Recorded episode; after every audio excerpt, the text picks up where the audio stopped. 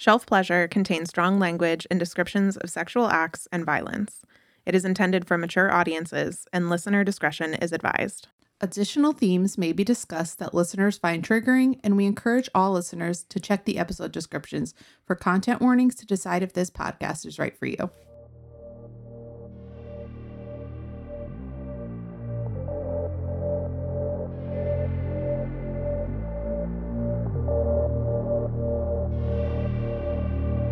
Welcome back, bibliophiles and lovers of Book sluts. Okay, there we go. Um, you are listening to Shelf Pleasure, a podcast about smut and romance literature, and we are your hosts. Krista the Chaos Demon. And Kelsey, who took seven pages of notes for this episode because I have no chill. Kelsey the straight A student, and Krista the class clown, which actually I never thought I would consider myself that, but I'm I've I've opened up a new side of me while recording this. I also feel like For the better, We're very knows? good balance because I am too straight laced, which very appropriate considering some of the characters that we're going to talk about in this in this story. But I'm sometimes too straight laced about that shit, and you make sure it's like fun and balanced, and like you bring up really great points that I don't. Sorry, I'm just like tooting our own horn. Toot Yeah, toot. toot, toot. Oh my god, we're so great. No, but I, I just love like us. I more more that I really like the what you bring because it makes me feel less crazy. I like what, and I appreciate what you bring because it makes it feel like we're gonna have a functioning podcast instead of me just being like, Bleh, and once in a while having a cohesive, well thought out, like thought. All that to say, uh, welcome back to our little our little duo. Um, I don't think we have any real editor's notes this time, but I feel like we should say we mentioned this in the first episode, and then I think in zero following. Uh, but this podcast will always contain spoilers for the book that we're covering. Yeah, we so can't you control our. We have zero self control, particularly me. So This is not a spoiler free review. We will be getting into the dirty details of all down- of these books. the nitty gritty, the down and dirty, we're spilling all the tea. and with that, Yeah. our tea spilling today will be concerning Evie Dunmore's Bringing Down the Duke. I'm into it. I'm so excited to talk about this one. Me too. It's a so this is a historical romance or a histrom if you prefer, hmm. which I found to be a refreshing change of pace from all of the Regency romance I've read this year, which is just to say the Bridgerton books. Uh, yes. Because I read all of them in a row. Since this is technically a Victorian romance, so for like frame of reference, this takes place between 1879 and 1880, which is like 60 years post what we're seeing in the Regency time frame in like the Bridgerton stories. So, and there's these books in particular I like because there's a like a feminist twist on these mm-hmm. stories, and that is very refreshing because we don't usually get that in No, for- yeah. And also, what I really enjoy about talking about this one is that I think it's also a nice, refreshing change of pace for most of the books we've covered in this podcast because I feel like this one is more on on the lighter fare. It's not super kinky or super smutty. Like it's definitely spicy. but it's more romantic yes, than and there's a- spicy. and it's, a it's little much- softer. Yeah, and it's much more of that like UST, that ah. sexual attention and build up. That oof, this book really reminded me how much I love unresolved sexual tension when done well. And this book was done well. And I will say for the episode, I actually did a reread of it because I was like, when we decided we were doing this, I had read it earlier this year. But of course, my sometimes my brain just decides to give up on me. So I thought, oh shit, I don't remember any of the plot. I like very little. So I was like, I have to reread it. And I had enjoyed it when I first read it. Like I was like, oh, it was good. I think I gave it like a three star. And then when I reread it, I enjoyed it so much more. Like I it felt like I was reading it for the first time. There was stuff that like I rediscovered things I had really liked in the first Oh, one, yeah. and I fell in love with new things. So that was a nice little fun surprise for me. This was also a reread for me because I read it. I read the first one and immediately read the following two. I, I love Evie Dunmore. This will be no surprise. Um, and I can't wait for the fourth book to come out.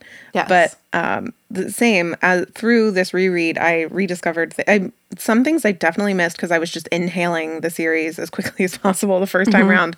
Uh, but then I found other things that um, I just loved even more the second time, and the writing style for me just fucking did it. So Yeah. so this is like I was saying, it's book one in a series of three published books. We've got one forthcoming, I think next March. It's called The Gentleman's too. Gambit.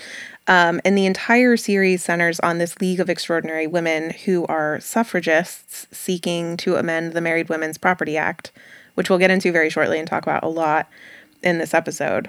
But the the episode really or the episode the, book, really begins uh with us being introduced to our leading lady Yeah, Annabelle and really Archer. quick. oh yeah Before we get right into it, I did want to. I think we should preface it by saying this book is very plot heavy. Oh, shit, yeah. And it's so. Excuse us if we run a little long. We if might you've be been listening before, you know that we tend to ramble and go off on tangents. So we're going to try to be as brief as possible in our description of things, but we make no promises because we probably can't help ourselves. how successful we are at that remains to be seen Yes, but now Yes, let's sorry. get into it. So sorry. no, it's okay. I um, what was I saying? Oh, we're introduced to Annabelle Archer, um, and I love a double letter name. Totally unnecessary, but uh, fun fact about me. And Annabelle is busy trying to convince her cousin Gilbert that she should be allowed to attend Oxford, where women are finally allowed to attend lectures, but are still not fully matriculated students, which is to say they're not technically enrolled even though they're taking classes. But she's won a stipend through the what is it? The national. Oh, I have it. National Society for Women's Suffrage. Hell yeah. And she like in exchange they'll pay her tuition and like a she needs to support them on their quest to for the women's right to vote. Yes. So because women to vote in England at the time you needed to own property and when women were married their property was then moved into their spouse's name and then they therefore had no property in their name and could not vote. So we can see how that would pose a huge problem for them. Yeah, little just a small hurdle on the women's road for the yes. vote. God. So, and Gilbert, Gilbert is the fucking worst. Yes. I, I just have to say it. He's he's dumb and mean, and truly, you can't be both. Pick a lane, sir. He treats her like a servant in this house that was left to him by her father, and because Annabelle's a woman, she couldn't inherit, which this just fills me with rage. Uh, but he's so inept at running the fucking house, and he's so busy making can't it- children. and he can't fucking keep it in his hands for like a year. So, So- he just had so many children. So it's he- ridiculous. and I think also one of the Gilbert's because he's dumb, but he thinks he's super smart. Yes. Which is always a, a real winning combination. yeah so he's busy making all these kids that he has a hard time providing for and they're just sort of like hurting for funds and the house isn't well run or organized or anything annabelle though bless this babe she is used to managing insufferable men and it's one of my most like favorite things about her oh, yeah. narration is talking about how she has to manage men all the which mood babe mood uh but she really plays into his hubris enough that She he, plays him like the fool that he is. It's amazing. Yes, uh, she does. Enough so that he agrees to let her go, provided she send him back two pounds a month to make up for the housekeeping childcare services that she currently provides for free. And she stays out of any scandals since Oxford was kind of known for being debaucherous, Yeah. which is, you know, like WVU was known when I was growing up, as possibly still known. And I think Um, it's well, I think it's also because you get the hint. You start getting hints that she had a prior scandal from when she was younger with a man, but you don't know what yet. So I think that also plays into it that she's going to, oh my god, this this hellscape, and she's got a history of a n- maybe not resisting temptation. Yes, which we love about her. But Yes, we love uh, it. We're we support it. so Cause a scandal, girl. because I have no chill, I needed to know how much this prolapsed asshole was demanding she make and then send back to him each month, on top of being a full time student and then unbeknownst to him working in the women's suffrage movement. And got Yes. I, and I she and she doesn't have and because she has no money, she basically has no choice. Like she's gonna have to find a way to make the funds. Like she's staying with Gilbert because her only other choice is to go to like a workhouse. exactly. So two pounds sterling in 1879 would be worth about 0.4 pounds today. So he demanded two pounds per month, which is 264.80. And then if you convert that into American dollars, hmm. that's $334.86. Which as a woman whose means of earning extra income are extremely limited, that's kind of a lot of money Yeah. to demand of someone you're just working to the bone to like raise your kids and maintain your house because you're an idiot. Yeah, for your free labor. Just all of this to say, I hate Gilbert. Uh, he's the fucking worst. So, Yeah, he sucks. but our girl Annabelle is freed from his company, at least temporarily, and heads off to Oxford, uh, which I thought was kind of funny since How to Bang a Billionaire was also set at Oxford. Um, but that's where she meets the rest of, of this girl gang with the the ladies, um, the the suffrage movement. So she's The National Society for Women's Suffrage. One day I'll get ac- that right. Sometimes I actually take notes on things that are helpful. But See?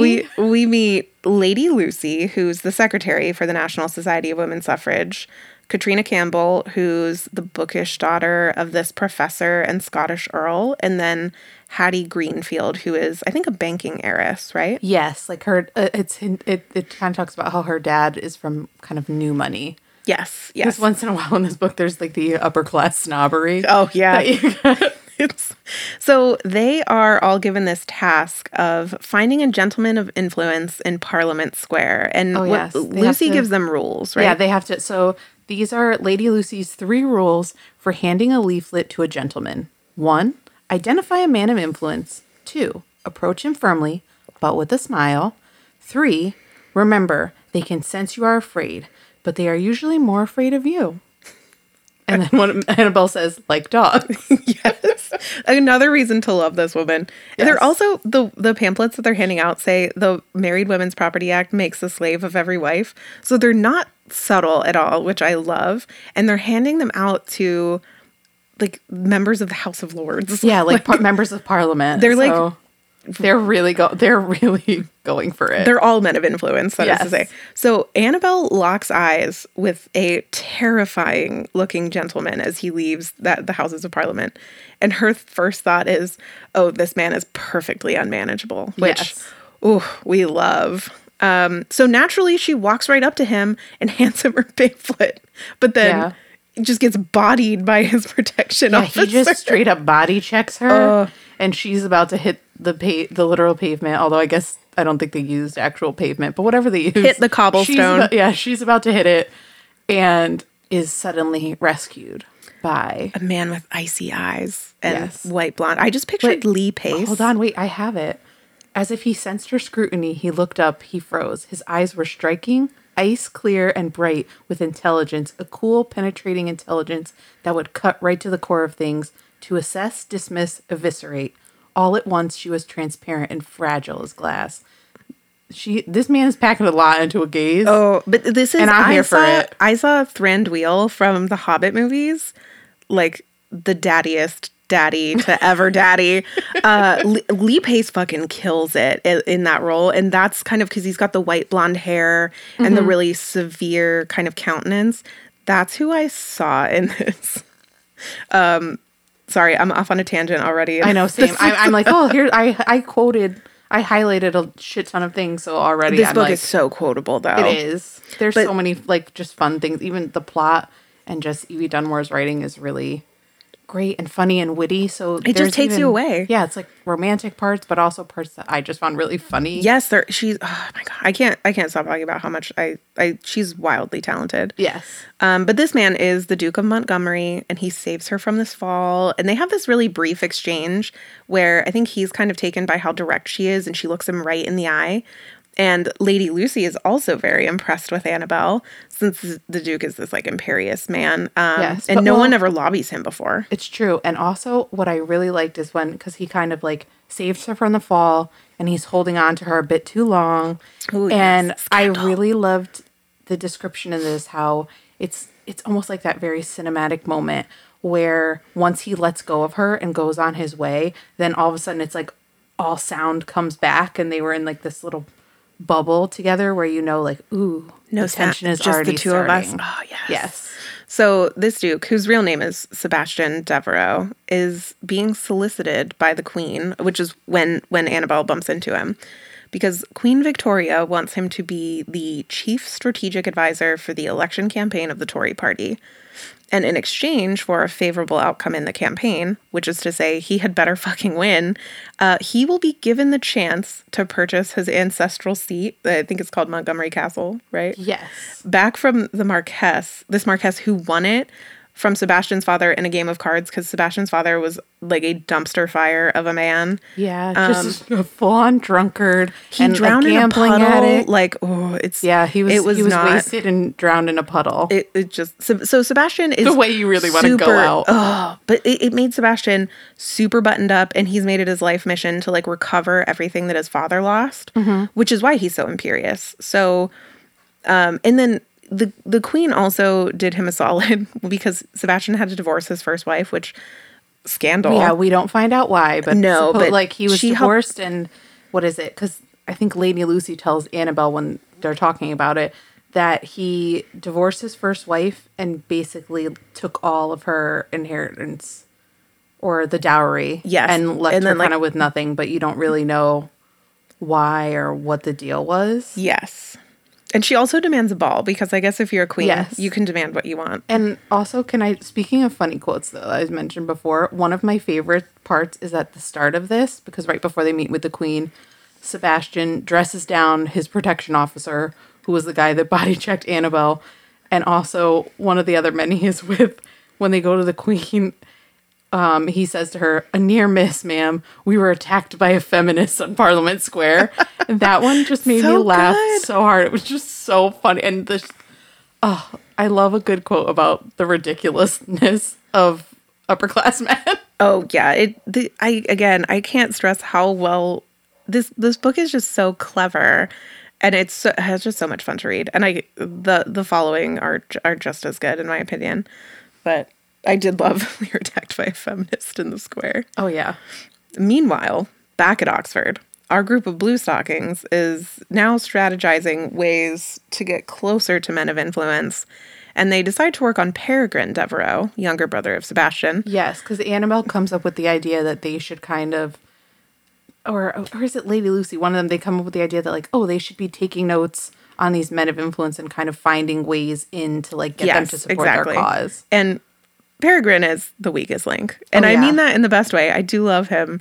Um, but he's he's kind of like Peregrine Took, in my opinion. He's the sweet chaos child who's just at Oxford to have a good time. And, you know, he's the second son. He doesn't have to be Yes. he doesn't have it- to be Sebastian. He gets they- to have fun. Yes, and because they know that, so they've found out that Sebastian is supposed to be like the campaign advisor for the Tories, so they know they have to target him. They're like, he's like Yes. number one on the list, and they know the easiest way to get to him, his weak link, is his is his little scamp of a brother. so they barter him barter with him they'll give him the key to a, a like a wine cellar at oxford in exchange for a, house party Yes. invitation so they can infiltrate the duke of montgomery's home so the ladies get whisked off to claremont palace over it's winter break right it's, it's between semesters Uh, I think so, or it's- yeah, because this is basically it's right. It's I think Right like a week before or two Christmas. before Christmas. It's I think a week before Christmas. Yes. So they are, are whisked off to this little winter wonderland palace for a house party. And when they get there, they're like, oh, the Duke isn't in residence. Um, sorry about your luck. And they're like, oh, you know, whatever. They go off to do their various things. I I refer to it as um where was it? The blue stockings go to Claremont Palace. Yes. the Blue Stockings take Claremont.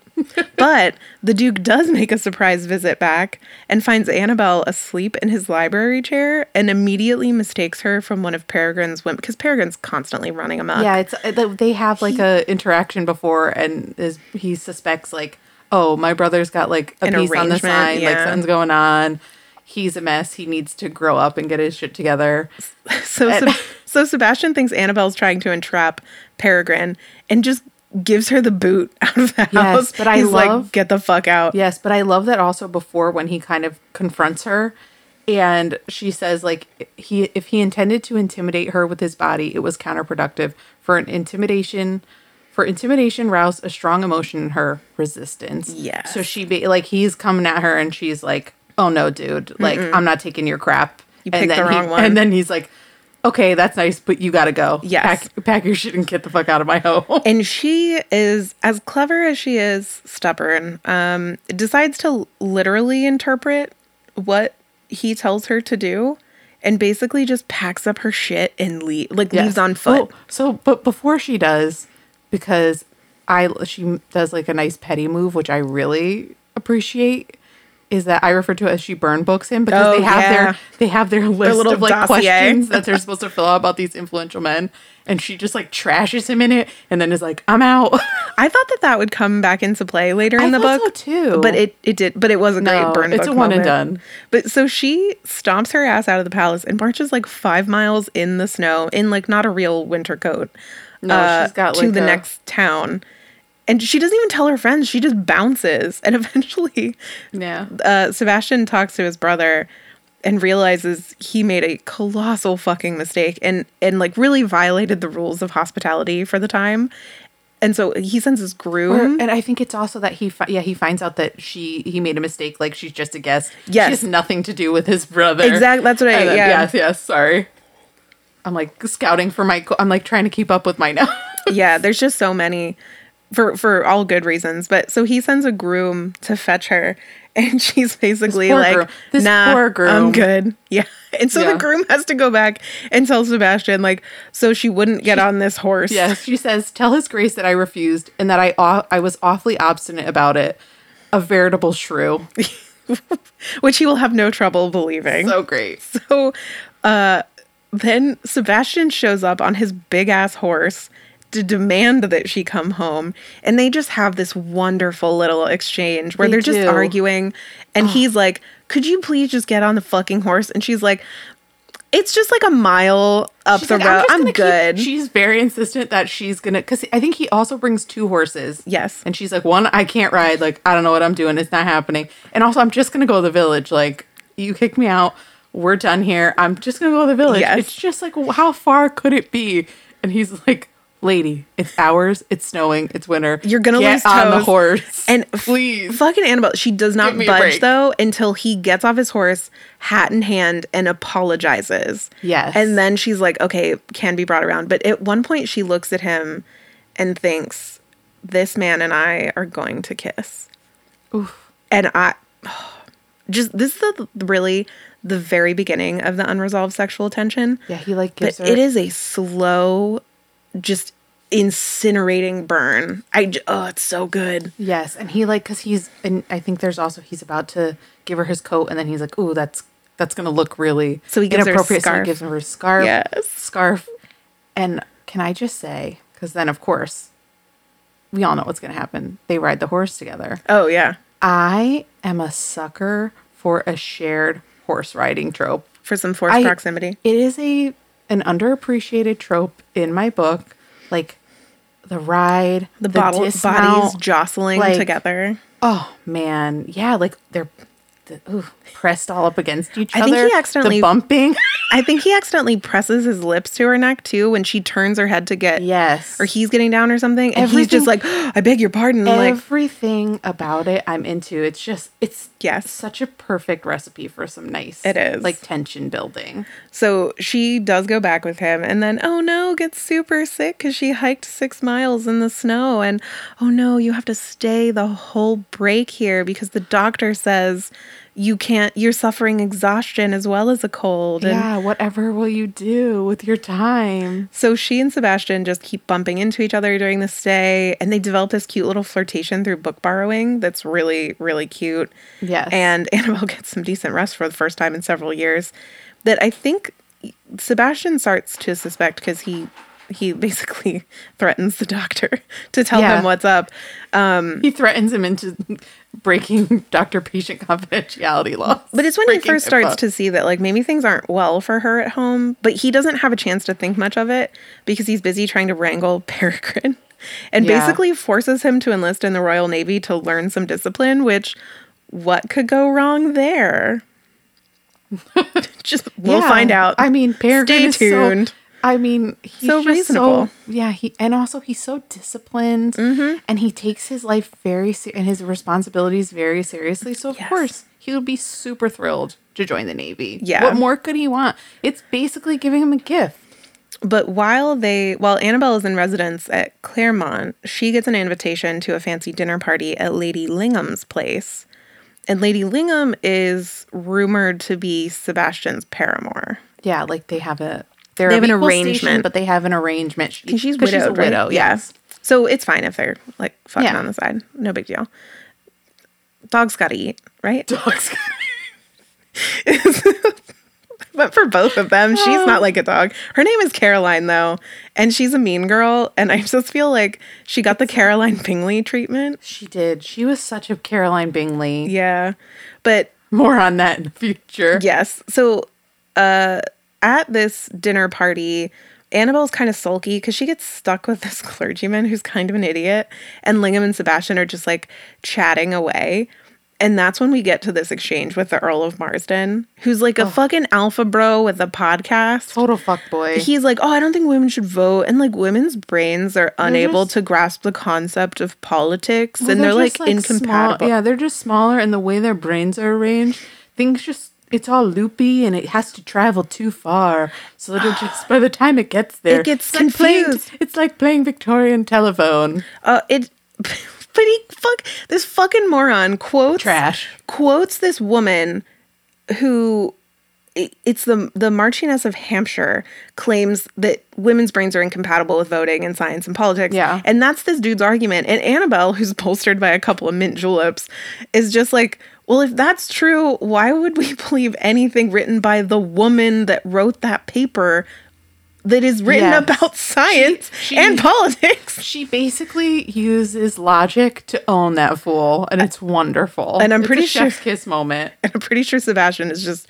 rock hard at the table for her in that moment, which, Oh, yeah. to be fair, weren't we all? But you just see the attraction. The, the moment is beautiful. And I just live for Annabelle just putting this stuffy old bastard in his place. But you, Mm-hmm. And then yeah, she like goes out to the terrace and she has like a brief chat with Peregrine. yes. And she you find out she's kind of been helping him like tutoring him Mm-hmm. and stuff. And then of course the Duke comes out, Peregrine Peregrine scrat, scatters, and then they talk about like frustration and oh oh yeah. I like their little he and he tells her I don't know if I could find the quote, but basically that she has the heart of a soldier. Yes. Which I really loved. Oh, it was like such a good one. It was. And you see the attraction building throughout this entire stay. And then even in the carriage ride back home, I think she gives him this like kind of sleepy smile and he oh, just Oh, yeah, they're both- He's like clenching his fist cuz he's so fucking into her. Yes, because well, oh, I think she's like thinking about kissing him, and he's thinking about kissing her. But of course, they can't read minds, so they have no idea. So all this stuff, like they've been meeting before, or they've go- been going for walks together. Yes. and he almost kissed her neck. Another, if it wasn't on the horse, like there was also an incident where he's like leaning forward and almost kissing her neck before. Oh, so and she can they- smell him and he smells really yeah, nice. they've been getting to know each other, and also just the ten- and each time the more the more they interact, the more this tension is building. And then she gets back to her room, and there is a present for her Yes. from the staff. Wink, wink, nudge, yeah, nudge. The staff. staff. but you know it's really Sebastian that he sent her a hunter green coat nice because she didn't have a nice one. Like Yeah. she was just, you know, out trekking in the snow and just like a what I think she calls it a perfectly regular coat. And he's like, this is not appropriate for winter. yeah, perfectly acceptable. but between her tutoring and trying to send money back to Gilbert, like she's she's really hard up as a student right now. And so it was a really beautiful gesture. And that brings us right up to the ball Yeah. at Claremont. And Hattie, delight that she is, tells that Annabelle, who's agreed to sit for her Helen of Troy Yes, painting. because she does. Because of course, their her friends are like, "You're gonna, you've been here for a while. You're gonna get invited to the ball. You need a ball gown." Yes. and Hattie has money, so she's like, "Let me get you this ball gown. I It'll know you won't let me." Yeah. So, and she's like, "Oh, I'm, I can't accept it." So she agrees. Like, well, I'll get you the dress, but you agree to sit for my Helen of Troy painting that she's been harassing her to sit yes. for. And she tells Annabelle, we'll get it in emerald. It'll match your eyes. You have green eyes. It'll look wonderful on you. And she comes back with a fucking magenta dress. Yeah. And I love I can't stress how much I love Hattie. She is a darling girl and she she meant the best and it but it really turned Annabelle into a beacon for the evening because everyone else is wearing like more muted tones and Annabelle is in hot pink. Yes. Um and it also And, required yeah, it she only has a corset that stops at what the hips or like yes, the waist, she's wearing clothes that are like 20 Yeah. years out of date and and this one requires like a. it's an over the hip corset because it's almost like a um like a trumpet style dress i think it's fitted through the hips so you have to Mm-hmm. wear a corset that goes down lower um but she she doesn't have that she I mean, she barely has she's bar- wearing borrowed clothes as it is Yeah. so she, she's she She goes, goes, sans- commando Yep, she goes sans like Victorian panties. Yet no undergarments, no corsets. So she goes to this ball. She's shackled with that dolt from Christmas dinner who doesn't dance, so she hardly gets to enjoy the party until the entry of our favorite fuckboy, Lord ah. Tristan. Lord Tristan Ballentine, hundred and ten percent rake. He's got, an, earring. Dude. Yo, we're telling on ourselves. oh yeah, I have. Come on, if they've listened before, like our listeners know, yeah, that's true. they know what we're about. So he asks for her hand. Yeah, because nobody has been asking her to dance because, of course, she's, as they refer to it, from the country. Yes. Which means like low born. So nobody can really ask her to dance. And he's like, because he's a rank, he doesn't give a fuck about that. Which we love. Yes. I think he's also wearing hot pink that night. yeah. Oh, yes, he has a magenta, what's it? Is it Like a cover waistcoat? bun? Yeah, Yeah. or like a waistcoat or something. So they unintentionally match. And That's excellent. Oh, he, yeah, they go on the dance floor. And at one point, he says to her, Eyes on me, darling. And I immediately was like, I am into this man. I fanned myself. I'm fanning myself right now, but I did a lot in this book, which you wouldn't think for as much straight porn as we read. Yeah. it's this kind of thing that it's a little bit more cerebral. I guess it's the yearning, it's the buildup, it's the you know that Sebastian sees them on the dance floor and is Yeah, they- jealous as fuck. Oh, yeah. Well, they, because she makes eye contact with Sebastian over And his gaze, Tristan's like, shoulder. And they immediately, oh, so good. it's so hot. Even though I was like really into Ballentine. So I was like, if it was me, I'd be like, why not have both? This is the start of my Victorian version of my Victorian reverse harem. Oh my god! If we we should find a Victorian reverse harem. oh, yeah. It, there's got to be. So Sebastian sees her on the, basically clocks her from across the room and hauls her ass after the dance off the floor and into basically a little Alcove. alcove where they argue about Ballentine and like he tells her to stay away from him and what he eventually leans in and like cages her in with his arm. Ugh, uh, and they I- finally kiss. when he backed her like this was one where i was like okay it, it was just this nice refreshing reminder that i don't always need to read straight porn No, it's- for it it's to the be like buildup, very hot the- and sexy. Because when he backed her up against in the wall in the alcove and i remember when i was reading it it was this specific moment where she describes it as his forearms caging in her head. And i was like this is the hottest thing i've ever fucking read. With those icy eyes Man. and ooh, oh it does it oh my god. And they kiss but it escalates so quickly. And he's like they're feeling each other up. Like she's got her hands in his hair. Yeah, he's grabbing her ass and realizes there is nothing under this dress. Oh, yeah, and and he, i think suffers temporary insanity because Oh, yeah. of it in his beautiful glorious moment Oh yeah, he's like so into it, and then there's just the start of some because she there's some light grinding going on. oh my god And then of course he puts his because- his leg between hers yeah, I, and oh, she's like, ruining herself on his thigh oh yeah, Oh, girl, and then get but, it. But that is the moment where he all his like, oh my god, I'm a proper English gentleman. And He does like, break all it of a sudden off, It like snaps in, and he pulls away, fixes her hair, kisses the nape of her neck, and sends her back to the ballroom. He's like, we'll talk tomorrow. Like, Fuck, I am like I was like I would be so weak for this man. Annabelle, I get it. yeah, do we are here for you. We support you, babe. Yes. And he does actually intend to speak with her tomorrow He about He's- something. Yes, he sends her a card to meet him outside of the the hedge maze After at a little 2 p.m. After a little musical concert. Yes. uh, situation. Uh, but unfortunately, Peregrine is Peregrine. yeah. So they do, they do meet in the maze, And they- and right and ooh, literally and right getting as it a little about more. to about he- and then right when he's about to ask her this very important question. Um, surprise! His valet shows up and is like, "Hey, uh, your brother just fucking bounced. Nobody knows where he is. He knocked Skipped out. town. He knocked out his valet, and he's just he's in the wind. We he don't know where really the fuck he is. not into joining the Navy, it turns out. what a boner killer. Surprise. So uh, that understandably has to pull Montgomery from Claremont for some time because he has to go find inspectors at Scotland Yard to find his fucking brother who's just in the goddamn wind. Yes. Um, and and of course, because he's got money and he's got no chill about this, he's like, "Oh no, call Scotland Yard." Yes, of course. I'm a duke. I'm from the Yeah, oldest. who wouldn't? The oldest duchy would. in like England.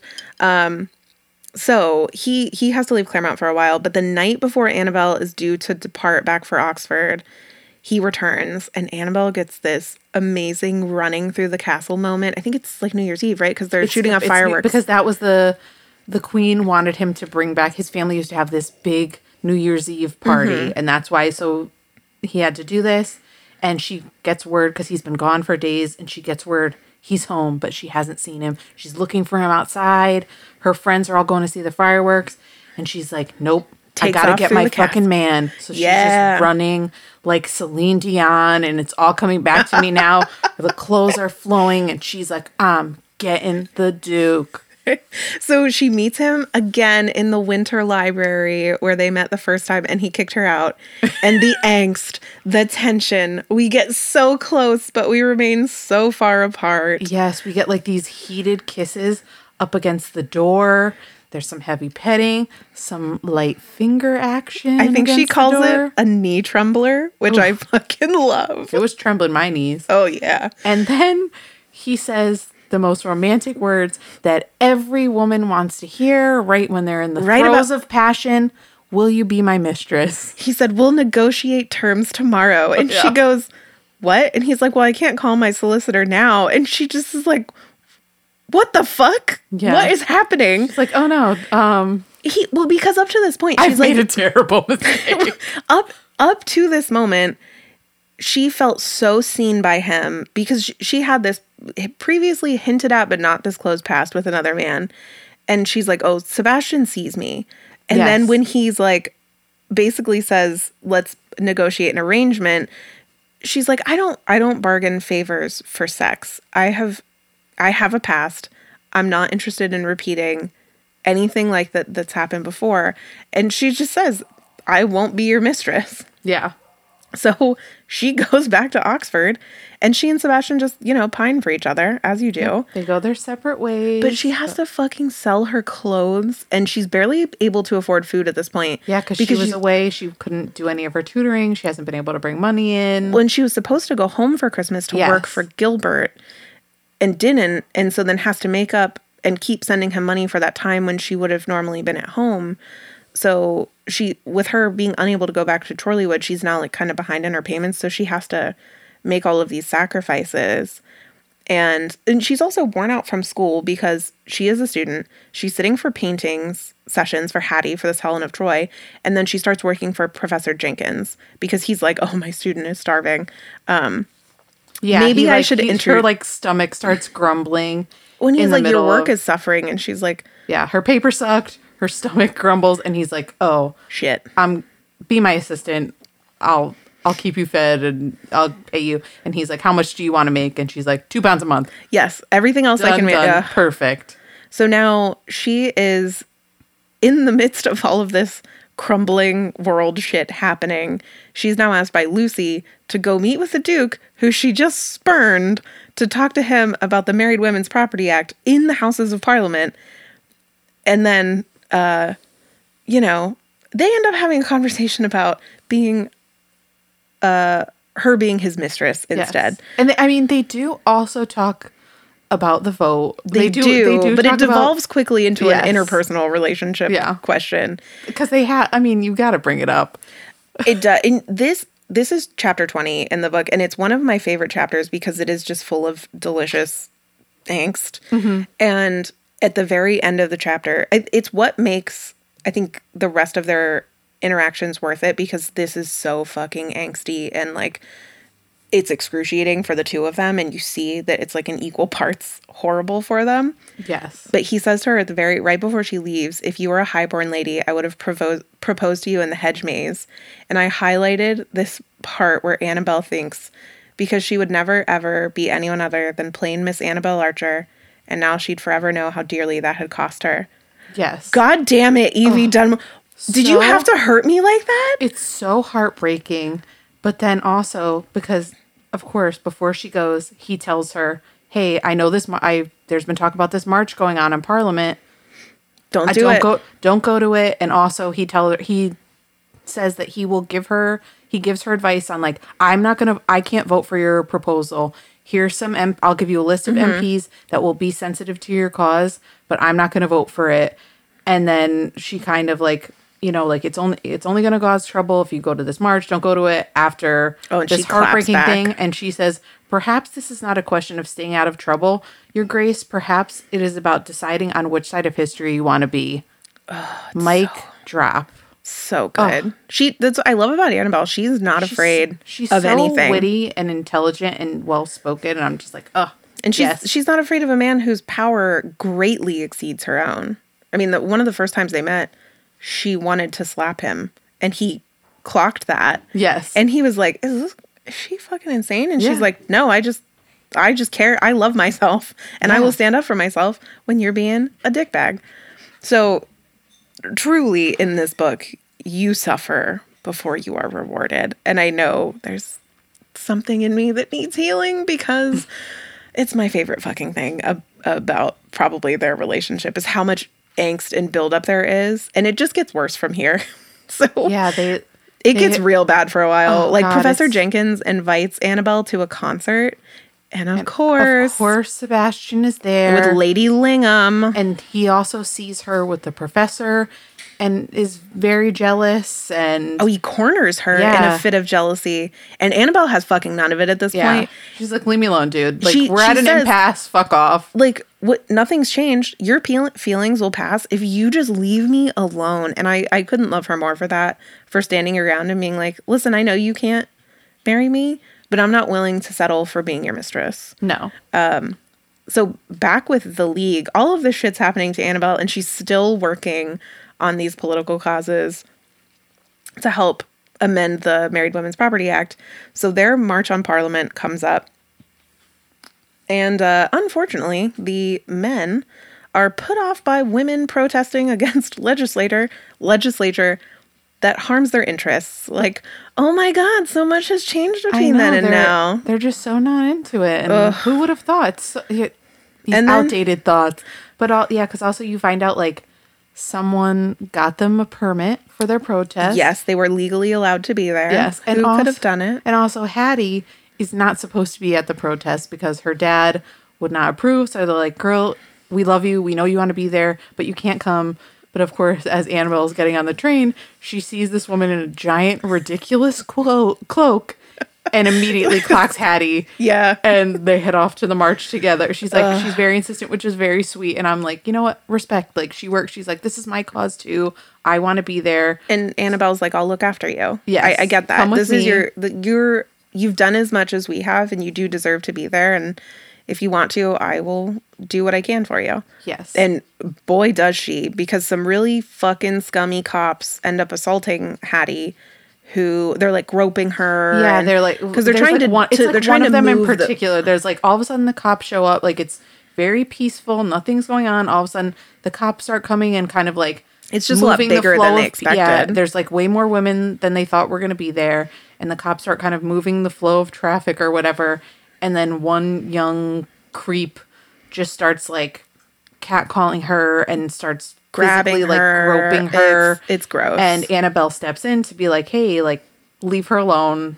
And then he just keeps being a creep and makes some gross fucking comment and She fucking- she could sees the panic. Mm. She sees the panic on Hattie's face and just decks him right in the face. I actually cheered. yeah, I It did was too. so I was really into it. I was like, knock his ass out. Yeah, but then she's promptly arrested and hauled off to jail, which There are consequences for these actions. there are, but, good. But I mean, like But I she saved her friend from you know I, I again i love annabelle i love hattie i think they're both wonderful and and annabelle stepped up and said i told you i'd look after you and if knocking this cop out is what i have to do so be it Yeah.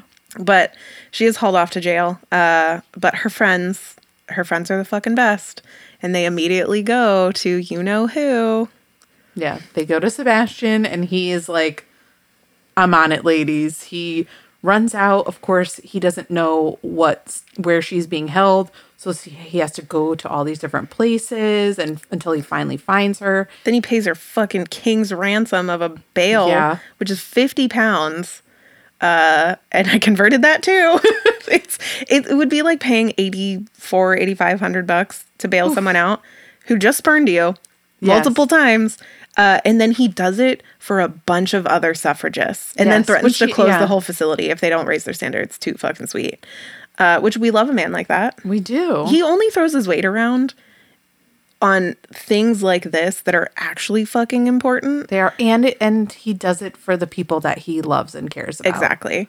So like everyone he has this kind of rumor about him that he has no heart and he's really like cold but then it's in these moments you see like oh he does care he cares he a, just as much as anybody, maybe more. he just shows it in a different way So he so Sebastian gets her out of jail. He's very content to just save her and then just go mope Mm-hmm. about how she won't be his mistress. But Annabelle has yeah has a takes- bath. she takes has him a meal. because he, he takes her to his like home in belgrave square because of course he's got a million homes Oh yeah, this man has residences he's like everywhere. he just they go their separate ways he's like you like the staff will give you whatever you need have a bath clean up like Mm-hmm. have food and she gets some clarity in the tub and thinks, well, he saved my life, so I can give us this one night. And she she says, take me to his quarters. And the servants are like, well, he's there alone. And she goes, I know. she, and she's just in a robe Oh yeah, she's just like squeaky clean from the bath. She's got she's not wearing shoes, which is what Sebastian is like. I see her bare feet. yeah My God, ankles. yeah. yeah.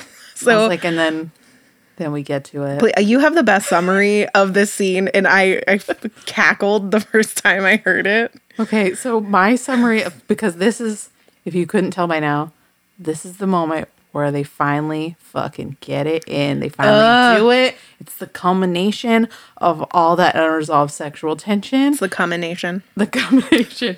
And my notes are she goes to him, blowjob. Who did this to you? Pussy eating. Make sure you pull out, dude. Multiple female orgasms, cleanup, and pillow talk. What more could you want in an evening? Yeah. With your one night stand with a duke that you can't be with. It's just so good. Yeah, it's like all the things we love with a little like sprinkling of the who did this to you because Oh, of course she was thrown she was Yeah. thrown to the ground and her knees are bruised and while he's while he's going to his knees he sees that Oh yeah, I think he's also really taken aback by the fact that she just blows him. Like he's sitting in his chair and Oh, she yeah. just like undoes his robe, and he's like, "Whoa, she "What?" said she learned about it. My favorite is that she said she learned about it from seeing some Greek pottery, and he's like, "I'm gonna forever be indebted to Greek pottery." yes. Uh, and you know, of course, he goes down. the The Oh, language yeah. here is like more a little bit more euphemism than straight porn, It but it was so it's- good. It just oh, it's really great well spice. done. It's yeah, it's I would say like um it's it's it's very hot, but it's not like porny. It's spicy. It's not smutty. Yes, exactly. And but in their post-coital bliss, Annabella asks Sebastian a question. Just what's really gonna get you in the mood For round asks- two. So he she asks him about his ex-wife and Yes. what the deal is. So he opens up to her and confesses that he married this woman and basically they both they did the, you know, rich upper class thing of they married for the title and you know he needed a and i think he needed oh it was because he's still trying to get back all this land all this stuff that his drunkard father blew away. So he needed something from this girl's father. She he wanted his daughter to marry a duke. Yep. um but she She was in love with someone that she was else. in love with someone else. So and that he was just cold and she was not into it. So six months into the marriage she just bailed on him. And he caught them in an inn and holds back from just murdering them and basically is like, Basically, I'm, kind of yeah, exiles her, right? yeah, He's like, go to Italy and never come back. yep. I'm keeping, I'm keeping the funds. Like you can have your man. Enjoy. Bye, girl. Yeah. Uh, but it's a, I think this is a beautiful blend of them sharing really intimate conversations and then the physically because- intimate moments. So it's, Yes, they're really getting to know each other in They're- they're- every way. And they're really opening up even more about these very private things and also these things that really shape them and these traumatic things that shape them into the people they are today. Because, of course, like after that, they have a little round two. yes. And, uh, then- Sebastian says, apparently this does not work as a boner killer for him because he says, will you have me like this? Where he's introducing Annabelle to the joys of getting railed from behind. And it, not me screaming, fuck yes, she will. Yes. Oh my god! And then it's after this. Will that- she? Yeah. It's Annabelle's turn to share. and she doesn't really want to share, but No. she does. So he asks, you know, I could tell because he you he's like, I can tell you this ain't your first rodeo. Yeah. so no, like, but he says it in Girl, a much you've been fucking. Yeah, he, he says it in a much classier way than we ever will, and she tells him about. We are the epitome of class here. Oh, of course. Oh, especially especially me, the size queen, Yeah. the self the self confessed size queen. I'm the height of class. yes. Queen Elizabeth move over. so she tells him about this guy, this gentleman William when she was 17 who, you know, she was this young, like young vicar's lord. daughter and he comes in he's a this rich lord's son and he completely seduces her. With his urbane ways. Yep, and they have like a week of passion and he says, you know, he's going to marry her and take her to America together. But of course, he fucks off and leave and much like uh Fantine in Les Mis, he leaves her pregnant and just Oh yeah. She, scandal. she says, "I found I was increasing." yeah. And, And- then Sebastian is like, "Oh my god, like where's your kid?" and you find out she lost the baby, which is just heartbreaking and yeah. It's he comforts her and it's very sweet and there was actually this very like quote by him that i i highlighted because i just loved it and um they're kind of talking and bonding and he says these wild depths in you they call to me Jesus fucking Christ. I was romantic. undone by that lot. Like, oh one if of there my was ever a question if I'm a softie, it's shit like that that gets me. Oh, I like. I, I just love that so much. This is so well written.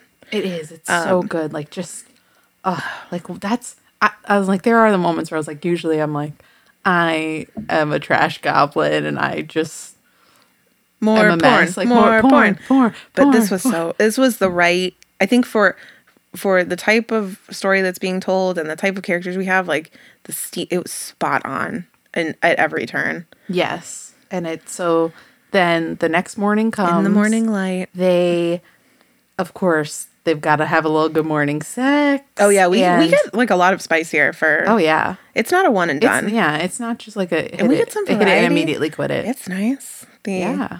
But Sebastian realizes she was never going to stay, and he, he says, I, "I'm in love with you," Yeah. and she said that doesn't change anything. Yeah, because she, And- yeah, she's like, well, I, it's one of those where I, one of the things that I found the most interesting, and I really that I enjoyed this take on the idea of like asking someone to be your mistress, because I feel like in a lot of like historical romances, you get this scenario where it's like somewhat like an upper class man with a lower class woman.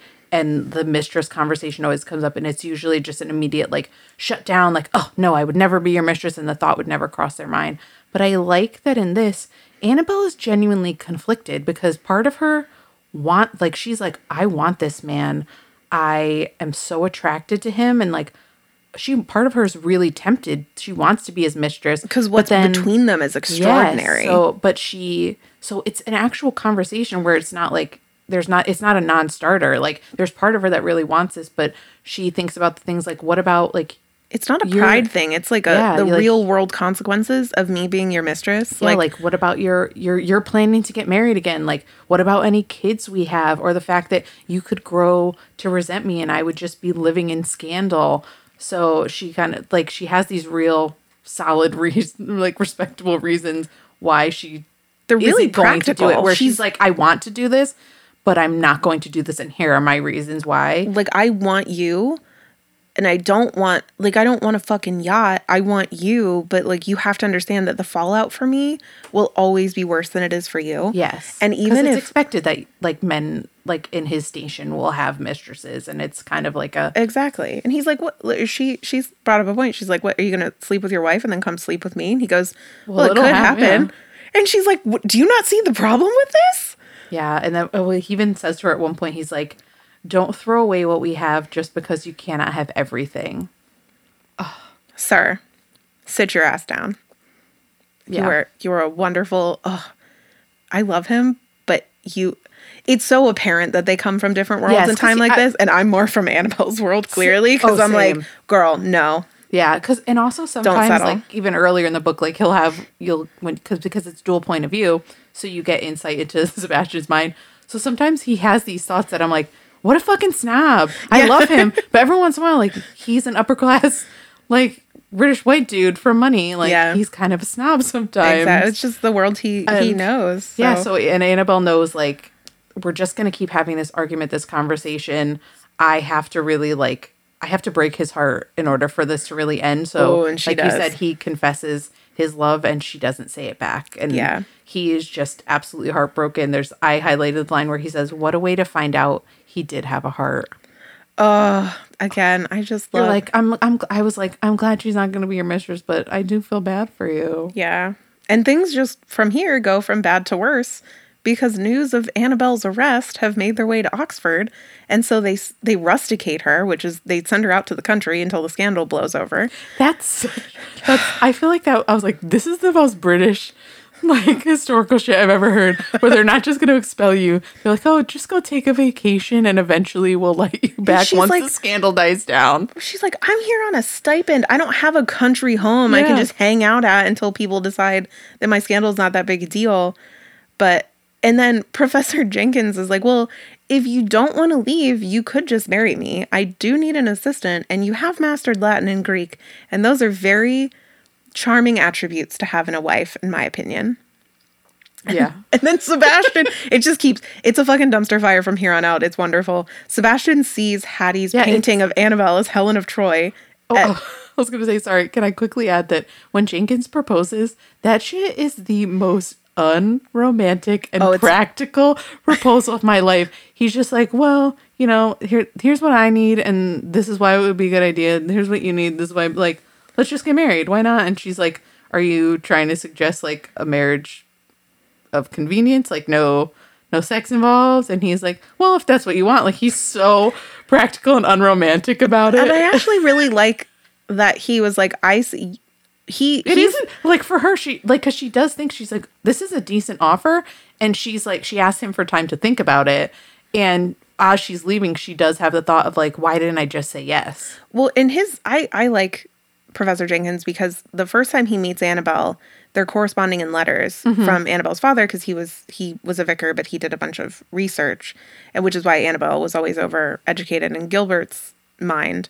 And they continued this correspondence back and forth until the Oxford acceptance when she said, Oh, by the way, I'm a woman. And he was like, Cool. Um, so come to lectures, I guess. Like he was always interested in her academic mind, and that was true here too. He wasn't suddenly like, "Oh, I've been thirsting for you this whole time." Yeah, which he's I- like, "I was nice. I appreciate that. Yeah, That I, it was more like a practical proposal and not like, oh, I've secretly had a boner this whole time I've been teaching you. exactly. So, and then, then Sebastian sees Hattie's portrait. Helen Sorry, of I really derailed us for a painting, and and is basically set afloat. He's like, "I can't escape this woman."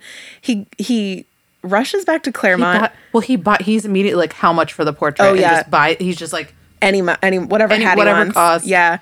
Then he rushes back to Claremont and he goes gallivanting off across like his land on Apollo, which is the horse that Annabelle named because his horse had some really long-winded Spanish name. No, it, it well, it had like a like a breeder name. Yes. and she was like, "Well, what's your name for it?" And he was like, "Oh, I don't, I don't name my horses. I, horse. I call it horse. Yeah. Um, because of just course bring, he did. just bring the white one to me." But he calls him Apollo after Annabelle names him. But he he gets thrown from his horse and he thinks I'm gonna die. And the last thing he sees is Annabelle. And he's like, oh, fu- I love her. Damn the consequences. I'm going to marry her. So then he rushes back to Oxford. Well, so I love that right before so she is trying to like consider her options, she's trying to figure things out and earlier in the book I was like there was this really great parallel and callback to earlier in the book where right before he shows up she is thinking to herself she's like, "Oh my god, like my life is such a mess. What do I do?" And she says, I'm a soldier at heart. She whispered, I can do this. Yes. Because she's trying to pump herself up, mm-hmm. which is basically it's a callback to a conversation her and Sebastian had where he says, maybe you have a soldier's heart. exactly. And then he shows up. with a head injury Yes. and says, Just a mild, just a mild concussion. ruin my reputation if you want. I want to marry you. And and she so in the span of two days, Annabelle has been a few days, maybe not exactly two. She's been temporarily expelled and proposed to twice. Uh, the second one, when Sebastian shows up and proposes, leads to her being thrown out of her home and forced to move in with Lucie, which is not so bad an arrangement. But then fucking Gilbert writes to her and is like, hey, heard you got involved with a scandal. Never come back here. Fuck off. Bye. Because he's a huge piece of shit, as Oh, yeah. previously established. Oh, Gilbert. And- Ugh, and Annabelle can't Gil- accept- I, in the span of this podcast, I completely blocked Gilbert out of my mind. And then every time we get a call back to him, I'm like, ugh, Ugh, fucking this Gilbert. guy, yeah. But and Annabelle can't accept Sebastian's proposal. She's like, I can't be the reason that you are ruined, and so Yeah, 'cause she's like- she breaks his fucking heart. She does because also she's like, oh, like accepting his proposal. It's not so easy. It's something that like it's really going to scandalize him. It's going to bring down his reputation, and he's trying to do all this work to bring his family home back. It's and- like a, if you love someone, set them free. yes, And- But she cuts him to the quick because she she alludes to him not even realizing that his previous wife was cheating on him the whole time. Like basically, like how would you even know like what what this is? And it it was it did the job. Um, yeah, and then well, she also brings up to him that she has another offer. Yes. of marriage and this was one like this was they have a situation because of course saying that sets sebastian off Oh, He's like, yeah. fuck this professor and he kind of says to her like well you can't marry him like you don't love him and she's like oh like what does that matter like it's gonna it would be a suitable match and he kind of says to her like oh like if you marry him you'd be more of a whore than you ever would be if you married me. Oh, which is yeah. so rough and she's kind of like taken aback. She goes like why would you say such a thing? And then i highlighted this because i was like this is so fucking hot but i feel like i shouldn't be Just into fanning it. myself. which was he moved suddenly circling her like a sinewy predator predator until he paused right behind her. Because my sweet you do not love him he murmured his cool breath moving the downy hair of her nape you don't love him, and you would have him for the things he can give you, not because you want him. She squeezed her eyes shut. I don't love you either.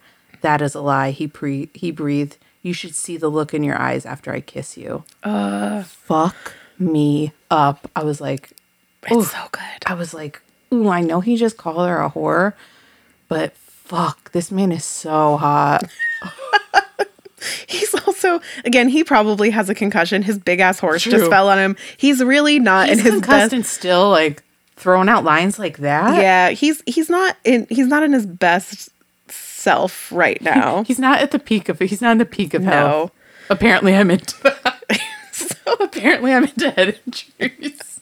So all of this shit is happening to Annabelle, and she still manages to do the one thing that Scotland Yard has failed to do for several weeks, and she collars Peregrine. And good, oh my god, she trying- rips yeah. him a new one. She really does. But she just she rips him a new one. almost then- slaps him. Yes, um, but then immediately admits admits she's in love with his brother, and then just has a full on meltdown. Which, like, me can't too, girl. Me too. I love that she's like just dressing him down and then is like, I love it, I love him, and then cannot, and then just It's keeps been a long week. with all her friends. She just like keeps crying and she's like, I love him. but her friends. Hattie and Catriona and Lucie, are the fu- like this girl gang rules, and it's it's part of the reason I love the series so much. Is not just the romance, but the friendship between the four of them is stellar. Yeah, and they, I think it's Lucie says like we're all misfit. Like we Yeah. would never, She's basically, we'd never leave you. Yeah, like her friends are she tells her she finally confesses to her friends like everything that's been going on and Lucie gives this big speech about like for mm-hmm. each of them like kind of we're all scandalous in our own way so I referred to it as scandalous but not alone so they're kind of like we're going to stick together like Exactly. I know stop trying to be so self-righteous girl like we have your back we're your friends we're not going anywhere But also maybe dry your tears. You've been Yes. you've been like dry heaving crying for a Yeah, long but time. calm- but maybe calm down a little Yes, exactly. So And then yeah, Peregrine returns home. Oh, he hightails he it home. Finally returns home because he's been gone for what six weeks, just hiding in the wine cellar, oh yeah, Catriona has been sheltering Sneaking- yeah, him. sneaking him food. Oh, it's that's a Yeah. great little moment between the two of them too, because Catriona had been like at, at the ball had had been practicing not wearing her glasses. She was doing all kinds of Yeah, and she kind of gets like a little squirrely whenever he and like blushing a little She whenever he's brought up. clearly has a fat crush on him. Yes. So so he makes it home and he's like, I'm gonna accept whatever punishment Sebastian finds appropriate, but finds him just fucking sauced in his study. This man doesn't drink and Yes, he's pissed. because because his father was a drunk who was drunk and died in a puddle. yes. because he was so wasted. He does not drink. It's established like throughout the book, like he doesn't drink. He doesn't drink. But he's and then he's fucking hammered. And he's- but they have a real they, somehow they do have like a real open and honest. Well, I think Peregrine's finally like finally. not afraid of him, and Yeah. they can finally. It's and Sebastian's like, And he realizes his brother actually does give a shit about him because I think he was also of that mind that like my brother is just cold. I'm a disappointment. I can never be as good as him. yes, And all I do is disappoint him, and he's just pissed at me the whole time. Like he just hates me. and he. He, he helps Sebastian. He gives him a little bit of perspective because he knows he could let this go. His brother would sober up. He'd eventually move on and find a new duchess and just bury his sadness. Yeah, he's But like this would be a so match, but by his like his brother's fucking wrecked and he's just rambling about how he can't escape Annabelle and he is maybe relishing I think of a little bit the fact that he's not the only disaster Devereux in the room. And so he tells him about tells him about the conversation with Annabelle and the fact that she's in love with him and maybe proposing after a head injury was a poor choice. So I think personally in effect saves the duchy from from potential ruin yeah, he, by he- just telling his brother that Annabelle is in fact in love with him. Yeah, and he also gives him some good perspective on like, yeah, she rejected you, but here's kind of her reasons why. Like, You're it- a moron. Yeah. Yeah. That was a bad Like, what did, proposal. like, what did you expect? yeah, like, and that brings us Not your best. not your best plan. not your best work, sir. running, running to a woman to propose right after you fall off a horse and have a head injury In the middle of the night, Yeah, and you get her evicted from her yes, home. is maybe not not the ideal. Yeah. So It's not the proposal every woman is hoping for. not at all. So Yeah.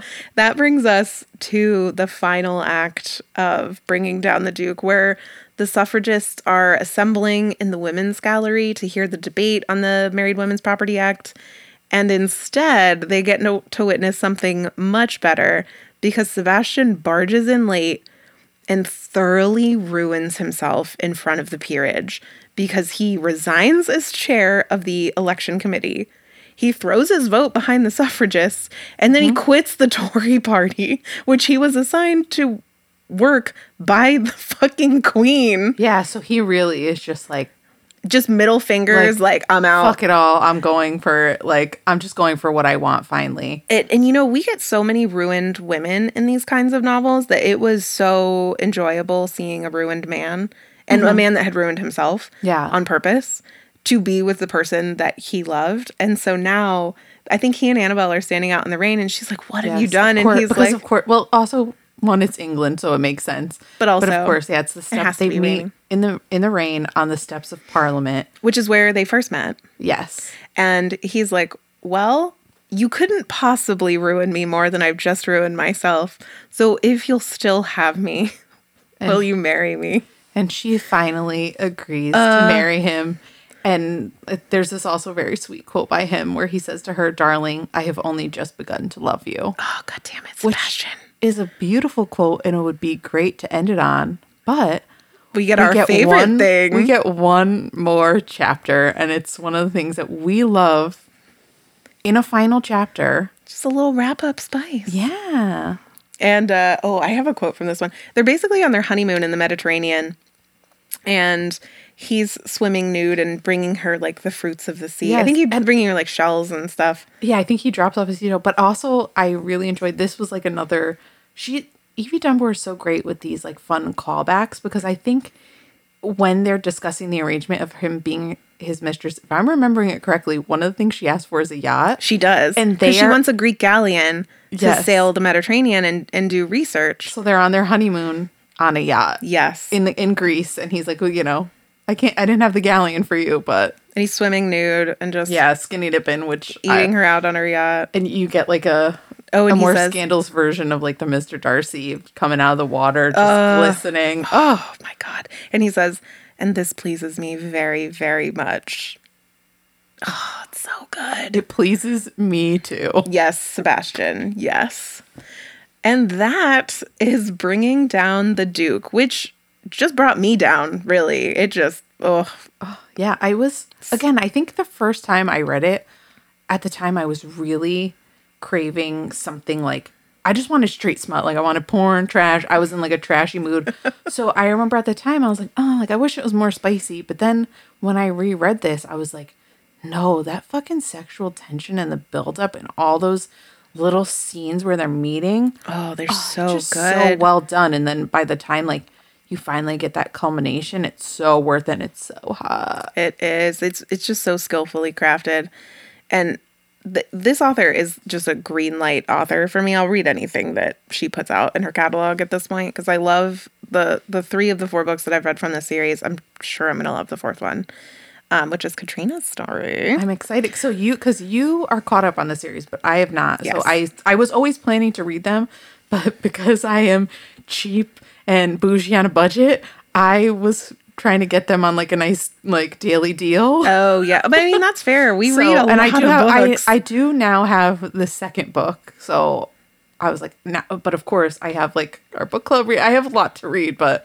I want to get back to it because I, ah, I really loved this so much. the style is so good. I think in terms of spice, I gave it like a three out of five stars. But the romantic parts, romance was five out of five across the board. Oh, It was, yeah. there were beautiful callbacks. There was Because I tons think of I good gave it like building. a two. I think I gave it like a two for spice, maybe two and a half. it Like was like a kind of middle of the road. yeah, like it me. was definitely hot, but I didn't think it was. I think the like it was- tension is feel like hotter than the of like- actual yeah, it was a little like doing it. yeah. I feel like it was on kind of almost like a Bridgerton level of, spice. I feel like there was more of it though than I expected. yeah, maybe I'll two. I'll two and a half it. because we had the alcove, we had the knee trembler, we had like the multiple scenes of them Yeah. actually sleeping together. Then we had and the wrap up spice. and I also really appreciated and liked that this you get like different positions, them working on different things. will and you have me like also- this? Yeah, I'm like for Bridgerton, Yes, sir, we I will. Bridgerton, we had to wait like five books to get a man going down on a woman, and this one I got it in book one, which you know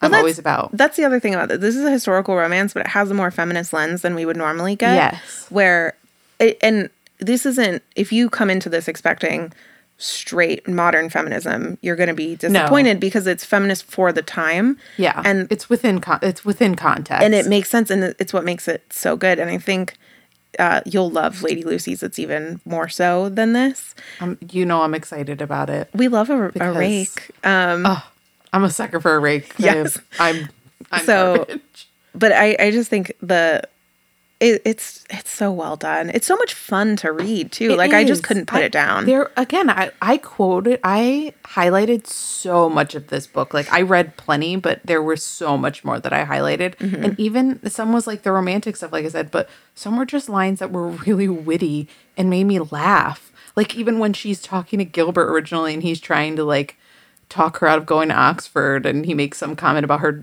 her brain derailing, and she's like, oh.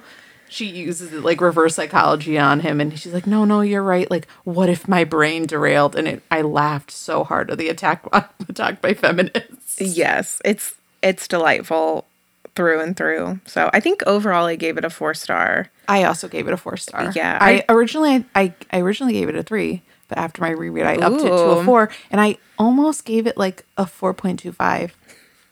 I was That's high I was praise. Actually, I was like, oh, should I do like a quarter star or something? I but I I stuck with four, but I did I did really love it. I did too. And I think it, it also goes to show since this is a reread for both of us, it's very rereadable. It's not like a one and done. I I will I- read this again. like I for said, sure. I enjoyed it more on a reread. Like you know how sometimes if you reread and you're like, ugh, I can't believe- in the moment I like, love this, but what was I? yeah, what like the hell I was, was, just I thinking? drunk with. that's, that was the, that's the saga of me and the Twilight saga, where I was obsessed with Twilight, and then I reread it, and when I got to New Moon, I was like, what is this fucking misogynistic bullshit?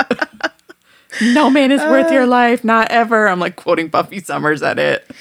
uh, was there anything else in this that we didn't cover that you wanted to cover? I feel like we got it all. I, honestly, I could have, I could have kept, I could have so just much- read the book with how many quotes I had. Like there were just so many good, like one lines or even just whole paragraphs where I was like, ugh. It, it was just so, it was just so enjoyable. It was. It I- was, and it's a great story. I was really into the romance. Like, yeah, I was like, it's like, yeah, five It- stars for romance. Excellent. Um, and if this isn't your type of story, if romance heavy is not your thing, we have some good news for you because our next book is going to be Ice Planet plot- Barbarians by.